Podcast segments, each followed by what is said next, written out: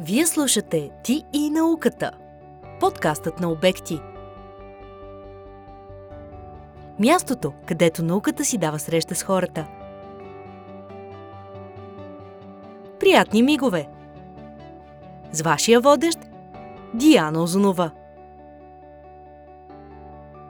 Здравейте, приятели на Ти и науката! Отново, отново и отново сме заедно с поредния епизод, с поредната важна тема в началото на две хиляди двадесет и трета година. Честита нова година!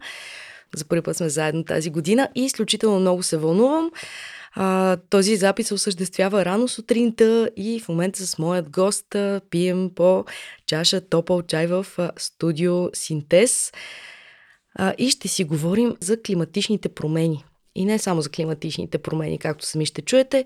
Те са сред най-сериозните глобални проблеми, пред които сме изправени. Важно е обществото да бъде информирано и причините, същността, проявленията и последствията от климатичните промени, които не са само едната страна на монетата. Другата е свързана с това какво следва да направим ние, за да разрешим този проблем и да осигурим обитаема планета за бъдещите поколения. Справянето с климатичните промени и преходът към въглеродно-неутралната икономика изисква системна промяна в множество сфери и този процес се нуждае от участието на всеки един от нас. Усилията на всеки един от нас би следвало да е еквивалент както на желанието, така и на възможностите ни. Следва да се има предвид и финансови, здравословни и други лични причини. Например, не всеки би имал възможност да притежава, примерно, електрически автомобил или да намали консумацията на животински продукти. Защо точно тези теми са много важни, ще разберем сега с, в нашия разговор с Илияна Семерджиева. Завършва специалност европейстика в Софийския университет Свети Климент Охридски и е студент в магистърска програма Екологични експертизи и контрол в Нов български университет. Чрез програма Еразъм Плюс участва в магистърска програма Global Change Management в Университета за устойчиво развитие Еберзвалде, Германия. Стажант в климатека и ентусиаст за промяна и действие за справяне с климатичните промени. Добро утро, Илияна! Добро утро! Как си днес? Чувствам се добре, въпреки че е рано сутринта. Аз съм от тези хора, които се събуждат рано и започват да действат. Така че съм супер! Как стартира годината за теб? Динамично, понеже започнах нова работа и помагам и на климатека, и университета също е на, така, на доста висок дневен ред, тъй като завършвам. Така че е динамично и се надявам да продължи така и да свърша доста неща. Да не пропусна да споделя, че нашият гост е една изключително млада дама, която е под двадесет и пет години, нали така? На двадесет и пет. А, на двадесет и пет години, да. Значи горе-долу съм се ориентирала, която всъщност наистина е сериозно обърнала поглед с, към темата за климатичните промени и активно работи в а, тази сфера да помага хората да се информират, да бъдат а, по-отговорни. И съответно това, това, че тя е тук е изключително привилегия за нас, защото ще може да ни даде много-много ценна информация. А, за да се справим с климатичните промени са необходими условия на различни нива, включително и индивидуално. Макар че сме малки частици от голямата картина, ние също носим нашата отговорност за бъдещето на човечеството и на Земята. И нека да започнем с а, нещо по-въвеждащо. Какво всъщност представлява въглеродният отпечатък, който толкова много трови нашата планета? Въглеродният отпечатък е количествено, количествено изражение на а, нашето въздействие върху климатичните промени. Като то може да е въздействието на един човек или на организация или на определена промишлена дейност или на държава. Но днес ще се фокусираме върху личния въглероден отпечатък. Нека да си поговорим за различните типове въглеродни отпечатъци, които оставяме. Нека да започнем с големите предприятия и фабрики. Да, искам да спомена в началото, че а, въпреки, че има така доста широка концепция, че всеки един от нас е отговорен за климатичните промени, това участие е така, но не би трябвало да се вменява вина на хората, че те са единствените отговорни. Всъщност, а, основните отговорни а, са правителствата и големите компании, а, тъй като те, са, те имат най-голям въглероден отпечатък, така да се каже. А, ние също имаме някакъв принос, ние също, също сме част от системата. И като би... консуматори по-скоро. Да, като консуматори. А, също така немалка част от хората имат собствени бизнеси, а, са родители и имаме страшно много роли в обществото. Какво се разбира чрез понятието въглероден отпечатък? Може ли малко по-задълбочено да поговорим за това? Какво причинява също въглеродният отпечатък на нашата планета? Ами, ако говорим за личния въглероден отпечатък, а, например, когато си купим а, плодове и зеленчуци, които са произведени далеч от нас, на, в някаква много далечна точка от България, а, да кажем транспорта, емисиите, които са а, произведени, така че този продукт да достигне до нас, а, това всъщност е един малък въглероден отпечатък. И като сметнем всички малки неща, всички малки дейности, а, наши и тези на различни а, части от нашия живот, а, се, се получава един голям въглероден отпечатък. Нашият въглероден, личен въглероден отпечатък зависи от изборите, които правим всеки ден. Нека да си поговорим за това как ние, хората, можем да помогнем на нашата планета. Може би да забавим този необратим процес и също имам още един допълнителен въпрос, може би който трябваше да го задам преди това. Има ли как всъщност да спрем този процес на глобално затопляне, на климатични промени и така нататък? Това е доста сложен въпрос и ако аз имах отговора, бих била много щастлива. Но той е въпрос с голяма въпросителна и всичко... по мое мнение, е в рамките на това десетилетие. Какви мерки ще се предприемат в глобален мащаб, така че да се, да се забави, евентуално спре а, този процес, като той вече се случва. Той няма как, може би в рамките на нашите животи, да бъде, а, да бъде върнат наобратно. Ние вече страдаме от климатични промени и ние в България всъщност сме облагодетелствани, че климатичните условия са такива, че ня... не виждаме а, толкова очевидно а, промените, но има места по света, където хората се сблъскват ежедневно с този проблем. Там има м- по-жестоки условия на климата и техните животи са необратимо променени. Може ли да дадеш примери за страни по света, където а, климатичните промени са нанесли много... много негативни и трайни последици? А, доколкото съм запозната, крайбрежните зони във всички части по света са засегнати, тъй като се покачва нивото на Световния океан. А, също така на много места, където има така или иначе вече продължителни суши или пък а, обратното наводнения, те започват да стават а, все по-засилени. А, За Пакистан, доколкото помня, имаше такъв проблем миналата година с наводненията. Също така пожарите, които се случиха в Амазония, в Австралия, в Северна Америка и Канада. Те също са причинени до голяма степен от климатичните промени. А какво е положението в България? В България ние виждаме, че има изместване на сезоните. Ам... Но както бях чела в една статия на друг автор на Климатека, Момчил Панайотов, той по много хубав начин беше обяснил това, че в България м- хората не са толкова заинтересовани от тази тема, защото нямаме, не е пред очите ни. А, въпреки, че хората, които се занимават по-задълбочено с наука и с специфични области на науката, те виждат тези промени, но обикновеният човек не може да ги забележи. Доколкото съм информирана, в България общността, която популяризира темата за климатичните промени, е доста по-малка, отколкото по други страни. Като процентно съотношение спрямо общата маса, имам предвид, примерно в Щатите е доста повече. Мога само да предполагам, защото не съм гледала статистики, но мога да направя съпоставка с Германия, страна, в която живях за определено време. И там определено обществото е по-информирано и повече го е грижа за този проблем. По какъв начин хората на Запад се справят с, с този проблем по-адекватно, отколкото ние? А, на първо място повече се информират и не се съмняват толкова в науката. Аз съм забелязала, че в България а, хората доста често се съмняват в науката. Дори да, да кажеш на някого, ето това е научен факт и това се случва, той казва... А... Конспирации. Да, точно конспирации. Той казва, ти не можеш да ме убедиш. Аз имам... А... Общувала съм с такива хора и просто много трудна задача да ги убедиш. То може би е процес, който, който е малко по-продължителен и трябва да имаме търпение за него, но човек е адаптивен. Така че просто на Запад хората, поне според мен, от а, доста по-отдавна са започнали да се борят с този проблем. Ам, изградили са някакви елементарни навици, които, за които ние тук даже нямаме условия за тях.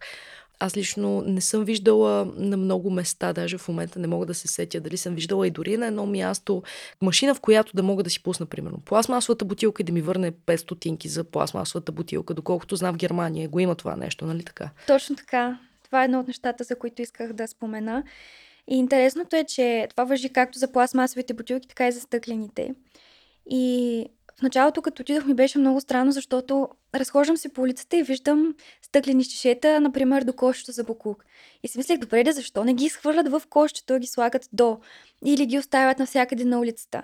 И причината е, че има хора, които нямат толкова големи възможности и обикалят едни големи колички, събират тези шишета, след това ги пускат в тези машини и си взимат парички. А, така че да, това е доста работеща система там и хората си, си я използват. Да, и това са някакви малки неща, които биха могли да стимулират обществото и да го превъзпитат. Доколкото, доколкото знам, в, през тази година ще започнат да се таксуват, примерно, пластмасовите кутийки в масовите хипермаркети, където има топли витрини, да речем за по двайсет, за по трийсет стотинки на кутия, ще се таксуват допълнително, за да стимулират хората да си носят а, собствени кутии от вкъщи, което от една страна е хубаво, но пък а, от друга страна аз не мисля, че това пак ще промени хората, защото където са двайсет-трийсет стотинки за кутия, там са и без тях, хората не са спряли да си купуват нейлонови турбички преди да излезнат от магазина. Какво да говорим за кутиите? Нямам. Не мисля, че това би променило нещо. В, а... Това е лично мое мнение, макар че аз съм изключителен оптимист в този живот, обаче това мисля, че няма да подлежи изключително много на промяна. Нека да си поговорим за темата за храната. За промяната в хранителните навици, които имат голям потенциал за намаляване на емисиите на парникови газове, които са генерирани от системата на хранително-вкусовата промишленост. Да си поговорим за производството на първо място. Какво е, какво е твоето мнение? По какъв начин производството, преработката, опаковането, съхранението, търговията на дребно? Той е целият цикъл а, произвежда парникови газове, които замърсяват атмосферата. А, и ние като консуматори имаме отговорност относно това какво а, и колко купуваме. А, както започнахме в началото с а, емисиите, които са от транспорта за пренос на съответните хранителни продукти, а, от тази гледна точка е по-устойчиво да пазаруваме локално и сезонно, за да избегнем именно тези емисии. И също така смятам, че е много важно това, колко пазаруваме. Не е полезно да купуваме неща, от които реално нямаме нужда, защото изхвърляме храна. Или да се презапасяваме с определени продукти. Много хора, точно с цел да избегнат по-честото ходене, си купуват по-големи количества от съответната храна, обаче тя не може да издържи. Някои, ня... някои храни не могат да издържат толкова дълго и съответно започват да се развалят и трябва да се изхвърлят. Доколкото помня, мисля, че около седемнайсет процента от всички храни, които се произвеждат, стават хранителни отпадъци. Това е доста сериозно. Е... Да, доста сериозно, имайки предвид, че има хора, които пък нямат а, такъв достъп до храна, какъвто ние имаме. А добре, какво можем да направим в случай, че ни остане такава храна? Единият вариант е да я оползотворим. А, например, ако имаме животни или приятели с животни, а, има и едно приложение в Foodbox, макар че то пък е за, а, то е за, зим, за купуване по-скоро на храна, която е останала на ресторанти или различни хлебопекарни и така нататък. А, могат, може да се дарява храна на хранителни банки, макар че аз знам, че това съществува, но до сега не съм дарявала, понеже избягвам да генерирам хранителни отпадъци. опитвам се да ги оползотворявам. Какво би ми казала за процес на компостиране? Процес на компостиране, за него има така доста митове, че той е сложен. Доколкото знам и доколкото съм опитвала аз, не е толкова сложен. И компостъра всъщност, ако се поддържа правилно, той ще мирише на гора. А, няма да мирише на развалена храна. Добре, за нашите слушатели, които нямат абсолютно никаква представа какво представлява това, да споделим, че това е начин, по който вие можете да рециклирате вашите, рециклирате, може би в кавички да, да го кажем, вашите хранителни отпадъци. Илияна би ли обяснила малко по-подробно всъщност какво представлява това и как можем ние да да го правим? Доколкото знам, е необходим някакъв съд, а, в който трябва да се сложат а, листа а, и почва. И когато се добавят хранителни отпадъци, постепенно те се превръщат също в почва. Като бях гледала наскоро, а, мисля, че беше Симона Стеланова от Zero Waste Sofia а, в шоуто на Николаос Цитиридис, където А, тя показваше един компостер с черви. Ха, интересно. А, да, и аз, честно казано, понеже отскоро живея отделно от семейството ми и имам възможност да прилагам по-устойчиви практики, понеже вече е въпрос на мой избор и мое решение, а, съм се замисляла да го проуча този компостер и ако смятам, че си струва инвестицията и ще прочета още информация, мога да, да се здобия с такъв за вкъщи. Защо вегетарианството е екологично, е, екосъобразно? А, защото животинската индустрия е една от най-замърсяващите околната среда. И то всъщност и вегетарианството, и веганството, защото а, дори един човек да спре да консумира месо. А, Млечните продукти по същия начин. Точно така, да. То, обаче в крайна сметка много голяма част от масата си консумира такива продукти, което е което е окей, в крайна сметка, чисто здравословно. Точно така, да. А, хората си консумират. Разбира се, е добре да преценяваме количествата, обаче аз съм чувала, че една пържола, една свинска вратна пържола, примерно, е достатъчно, достатъчно за три порции месо, които можем да изядем. А, така че, може би, освен това да намалим самата консумация, защото не ни е необходима, т.е. според зависи от физическата ни активност и целия ни начин на живот, обаче да не си купуваме, както ти каза малко по-рано, излишни, из, излишни количества храна, и то не е само храна, а, но и да пазаруваме от местни ферми. Има ли такива около теб, където живееш? Аз лично спря да консумирам месо от една година насам. А, така че не съм запозната от новото място, на което живея в София, дали има такива. А, но да, определено е важно да се закупува месо от местни ферми. Също така, а, доколкото е възможно да се проучи как са отглеждани животните в тези ферми, доколко е качествено месото. Интересно ще е, може би, да спомена това, че в университета ми в Германия, а, може би едно деветдесет, над деветдесет процента от хората бяха вегетарианци или вегани. Wow. Много малко хора а, консумираха месо и това беше голяма изненада за мен. И съответно в а, менюто в стола имаше много вегани и вегетариански опции, които всъщност са много вкусни. А пък месото, което беше предлагано, то беше от а, местната популация на елени, т.е. дивечово, диво месо.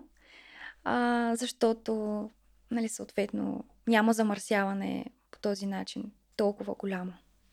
Защо, защо няма такова замърсяване при дивеча в сравнение с... Ами защото а, самите ферми, а, те, те са замърсители. С, а, първо с това, че а, страшно много земя става обработваема, за да може да се сеят определени култури, да се изхранват животните, за което са необходими много количество вода и енергия. А, и така, когато животните са си диви, а, те всъщност а, в Германия използваха такова месо, защото а, искат да регулират местната популация на елени. Понеже Еберзвалде, Валде значи гора на немски, а, и целият град е заобграден от една голяма гора. И по този начин регулират популацията.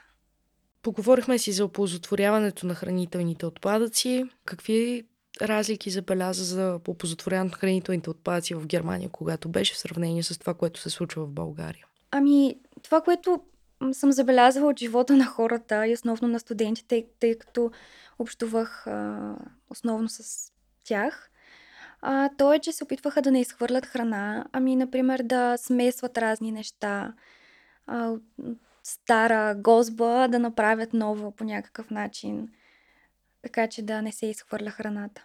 Или да се, а, например, ако ти е останало, останало повече храна, събираш няколко приятели вкъщи, така че да може да се изразходи и съответно да не... Две в едно. Да. Социализация плюс оползотворяване на останалата храна. Да, това доста често се случваше. Добре, енергийният сектор е с най-голям принос за глобалните емисии на парникови газове, отворен за, отговорен за приблизително, мисля, че около трийсет и пет процента от общите емисии. Към момента ограничаването на емисиите от този сектор може да бъде постигнато основно чрез преминаване на възобновяеми енергийни източници. Как можем да пестим енергия в днешно време? Какви съвети би дала на нашите слушатели, за да можем да намалим парниковите газове чрез електроенергия?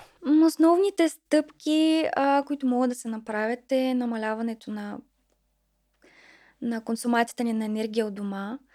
А, сега, например, зимата можем да си намалим климатика, ако се отопляваме с климатик, с един градус, което ежедневно може би не е кой знае какво, но сумарно за няколко месеца със сигурност има ефект.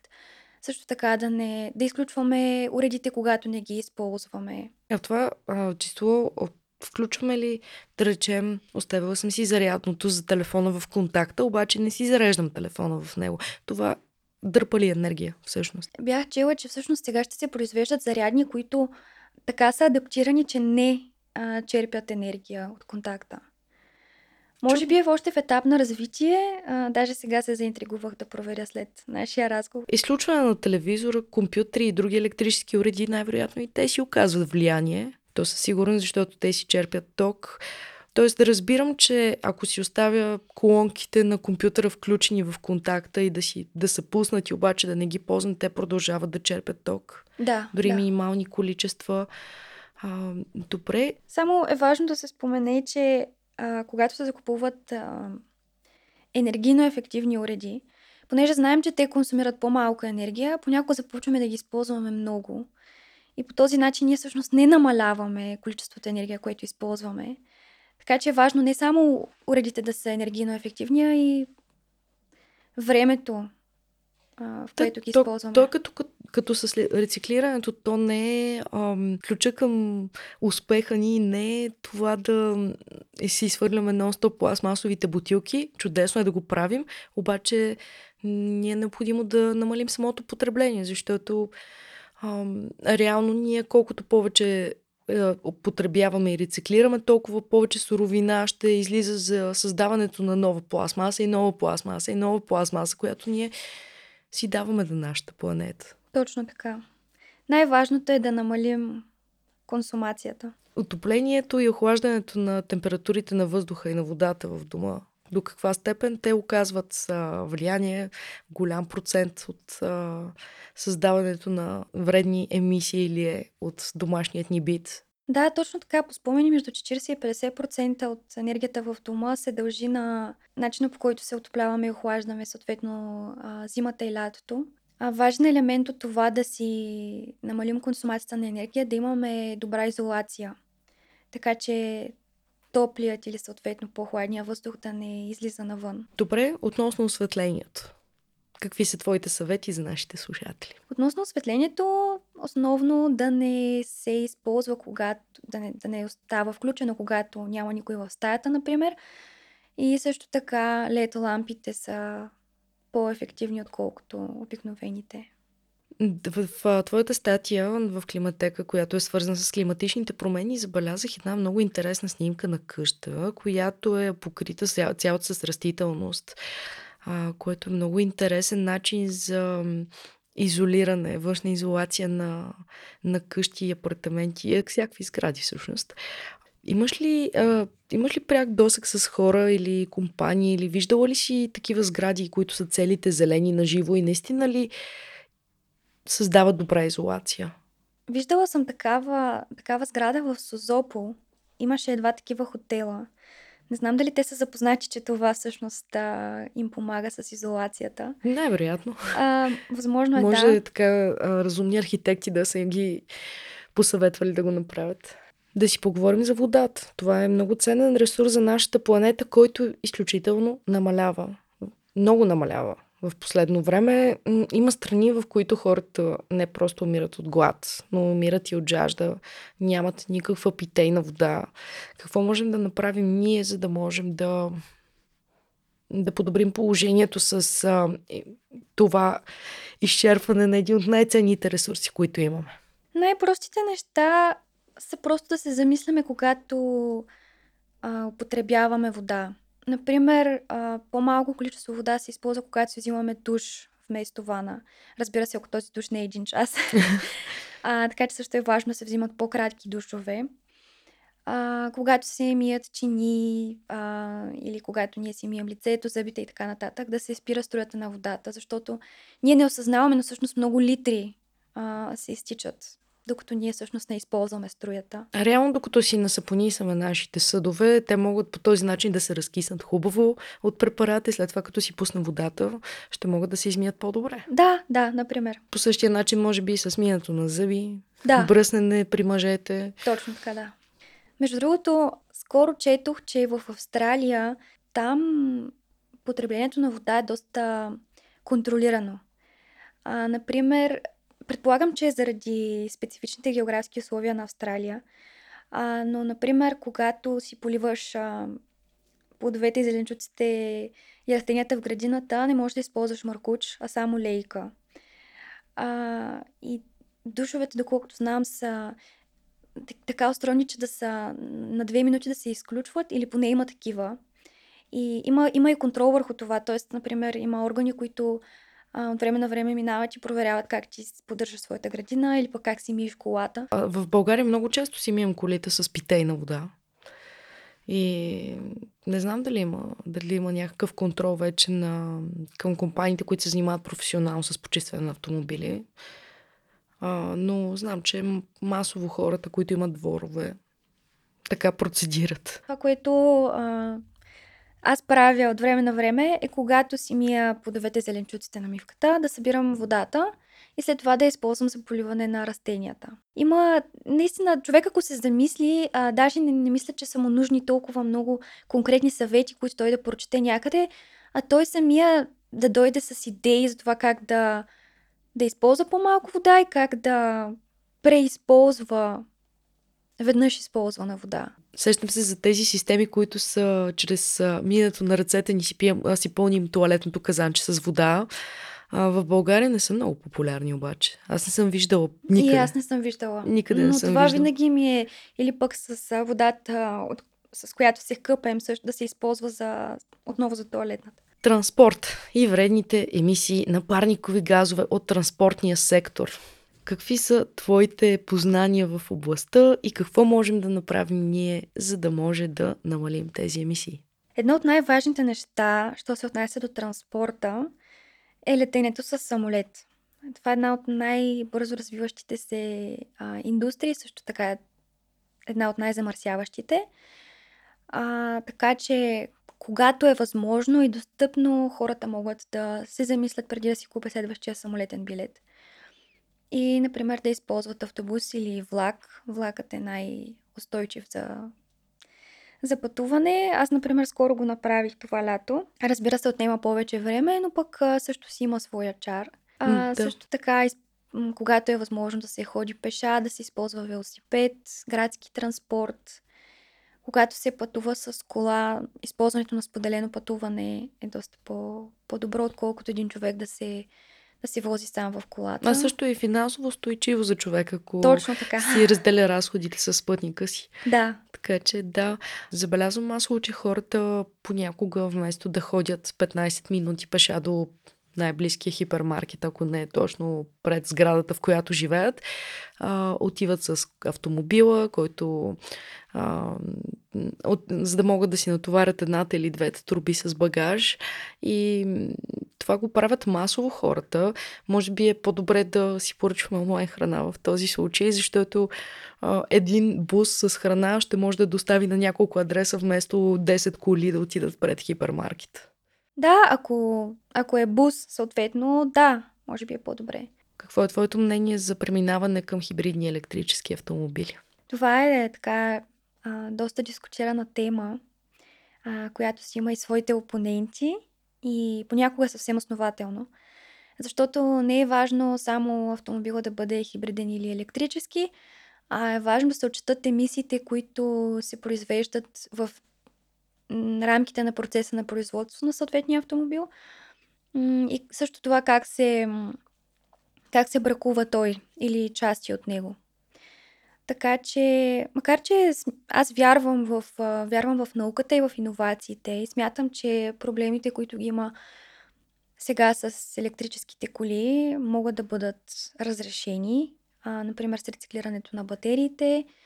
А, така че аз вярвам, че до няколко години оптимистично може да се измисли начин, така че да се въведат електрическите коли и те съответно да не водят до друг вид замърсяване. Преди няколко месеца гост в, в подкаста "Ти и науката" ми беше професор Плимпиров, който се готвеше за неговата експедиция до Антарктида, тридесет и първата му експедиция до Антарктида. Еха. А, Антарктида. И това, което си спомням, че си говорихме по повод а, суровината, която се използва за създаването на батерии. А, да, има я. Да, по-екосъобразно е да а, се карат електрически автомобили, обаче м- за създаването на самата батерия е нужна суровина, която не е неизчерпаем ресурс. И в крайна сметка рециклирането а, не подпомага на сто процента да може да се възобнови отново тази батерия обратно. И може би дори в а, ползването на електрическите автомобили също трябва да намалим потреблението, но да не забравяме и мобилните телефони, телевизорите, всякаква черна и бяла техника, която ние масово потребяваме и не обръщаме внимание на това. Поговорихме си за пазаруването на, на дребно, пазаруването на едро. Имаш ли нещо, което би искала да добавиш в, а, тази, в тази тема специално за пазаруването? Какво можем още да направим? Когато пазаруваме, може да, обръща, да обръщаме внимание на опаковките. А, да избягваме купуването на продукти, които са облечени в пластмасови опаковки. Най-простият пример а, е, да кажем, купуването на домати, които са в а, пластмасова кутийка. А, да, има... то пластмасата е повече доматите в, в, в някои случаи понякога. Да. Да. А, аз лично, когато си купувам плодове и зеленчуци от а, супермаркети, не използвам от тези малките турбички. Просто си, си ги слагам после в голяма обща турба. И не знам защо, защо е нужно за всеки, примерно за два домата да се вземе такава турбичка. То не е само за два домата, дори за един лимон хората си взимат, но да. Това са навици. Въпросът е вече как, как може да си променим тези навици и това не, не може да бъде, а, не може да се разчита само на самосъзнанието на хората. Просто трябва да спрат да слагат турбички там. Абсолютно. Хартиените турбички не са перфектната алтернатива, защото за тяхното производство също се използват много ресурси, така че най-добрият вариант би бил човек да си носи турбичка за многократна употреба, когато пазарува. Просто е въпрос на адаптация и на това да си, да си променим навиците. Как да намалим дигиталният ни отпадък? Това е нещо, за което много хора не знаят, а, но всъщност а, а, за да се а, изпрати един имейл, се произвеждат същото количество емисии, колкото да се произведе една нейлонова турбичка. И всъщност има страшно много неща, които ние не използваме а, на компютъра ни. А, включително големи, големи количества снимки и файлове в тези облаци, които всъщност са невидими, но за да ги има тези облаци, има определени, а, определено количество енергия, което се използва, определени сървъри, които да а, да ги поддържат, а, така че това, че не го виждаме този дигитален отпадък, не значи, че него го няма. А, така че една стъпка, която може да направим, е да се unsubscribe-нем, да се отпишем от а, абонирането ни за определени сайтове, ако това не е важно за нас. Аз, например, понякога автоматично цъкам абонирай да. се или, или те по, по някакъв начин автоматично ме абонират и получавам имейли, които не искам да получавам. Нека да си поговорим за модната индустрия. А, защо тя е един от основните замърсители след електрическата енергия на глобално ниво? Защото страшно много а, ресурси се използват за производството на дрехи и обувки и също така има и социален аспект, тъй като голяма част от дрехите, които а, си купуваме от моловете, всъщност са произведени в по-бедни страни, където хората работят с много лоши условия на труд. А, така че едно от нещата, което хората могат да направят, е да, да пазаруват от а, местни производители, а не от а, големите вериги и магазини. Друго нещо, което могат да направят, е просто да си купуват по-малко дрехи. А, т.е. да си купуват, когато им е необходимо наистина. А трето нещо, което на мен лично ми е много интересно и се запалих, е да правя стари дрехи нови. Аз съм много голям фен на пазаруването на дрехи втора употреба и също даряването на дрехи с мои приятелки и също много си обменяме според вкусовете и вече според зависи коя е родила, коя е напълняла, коя е отслабнала и... или вече нещо и умръзна, обаче пък си го е запазил изключително добре. Аз също съм голям фен на пазаруването втора употреба и хем е по-изгодно, хем понякога попадаш на много ценни... Ретроспекция в... и промените в климат. Какви са твоите наблюдения и познания в областта? А, исторически Земята имала няколко така големи а, ледникови периода и съответно периоди на затопляне. Обаче те са се случвали в, а, в рамките на много години, милиони години. Докато това затопляне, което наблюдаваме днес, а, то се случва само в рамките на няколко десетилетия, което е извън естествените цикли и норми на, на Земята. И затова всъщност е такъв голям проблем.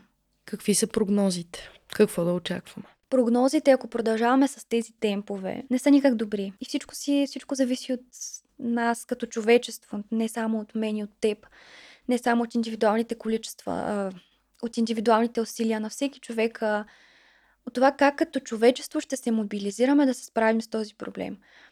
А, защото проблема с озоновата дупка, когато стана по-сериозен, а, човечеството се мобилизира и успя да предприеме необходимите стъпки, така че да се, а, да се справи с този проблем.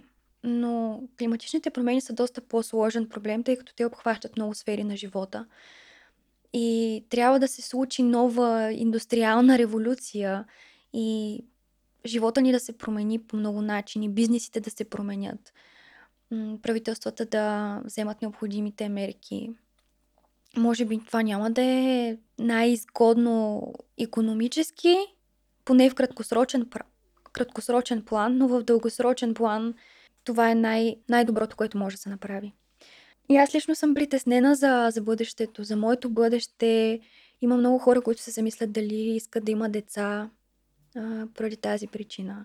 Доколкото ми сподели в предварителния ни разговор, ти се занимаваш с различни програми за популяризиране на устойчив лайфстайл към младите поколения. Може ли да ми разкажеш за някои от тези твои проекти, които развиваш в момента? Един от проектите, в които се включих, е в моя град Стара Загора. Той се казва Обективно еко и идеята е чрез изкуство да се разпространяват, да се разпространява информация за проблемите, свързани с околната среда.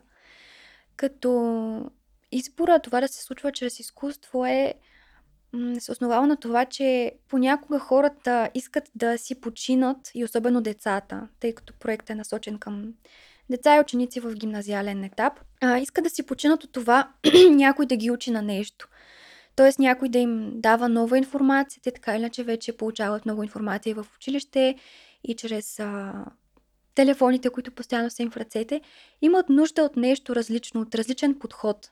Изкуството е един от, един от тези подходи, който виждаме чрез този проект, че е доста ефективен. Е, той си е терапевтичен начин, всъщност. Абсолютно, да. Възпитание. Така че това е единия проект, а, върху който работим. И сега предстои, надявам се, още един а, проект, който ще е свързан с а, създаване на утопия и дистопия по отношение на бъдещето, а, що се отнася до климатичните промени. Тоест ще стимулираме въображението на, на учениците за това как те си представят най-лошия сценарий, съответно най-добрия. И вече няма да, няма да издавам, защото все още не е реализирано. Но много се надявам да се получи интересно и да достигне до повече хора. Разчитам, че ще ме държиш в течение, защото тази тема мен изключително много ме вълнува относно климатичните промени. И ти благодаря, че беше тук с мен и си поговорихме в тази прекрасна сутрин. А, давам ти възможност да оставиш послание на нашите слушатели. Посланието ми към слушателите е да... да се информират. Не смятам, че човек трябва да бъде учен за това да знае какво се случва. Аз също не мога да се нарека учен или експерт, но смятам, че ентусиазма ми и желанието да бъда полезна за този свят е по-голямо. И точно за това прекарвам време в това да чета за климатичните промени, за това какво може да се направи. Опитвам се да се събирам с хора, които мислят по сходен начин, да се самоорганизираме, да изпълняваме проекти. А, също така много важна част от индивидуалните усилия са не само да, да рециклираме или да не употребяваме пластмаса и така нататък, а, да внимаваме за кого гласуваме. Да, и а, също да гласуваме, защото също да избирателната активност е много ниска. Така че а, пожелавам на слушателите да бъдат широко скроени, да бъдат добри един с друг и да търсят, защото наистина бъдещето е под много голям риск, но да завършим оптимистично и да вярваме в сегашните и следващото поколение, че ще се справим. Благодаря ти още веднъж за присъствието ти тук и гостуването ти в нашия подкаст. Пожелавам ти една успешна и щастлива и много здрава година. Скъпи слушатели, Илияна Семерджиева говореше за ти и науката, сподели ни нейните възгледи, нейните проучвания и Илияна, още веднъж благодаря и, и прекрасен благодаря. Ден. Ти и науката. Подкастът на Обекти. Мястото, където науката си дава среща с хората.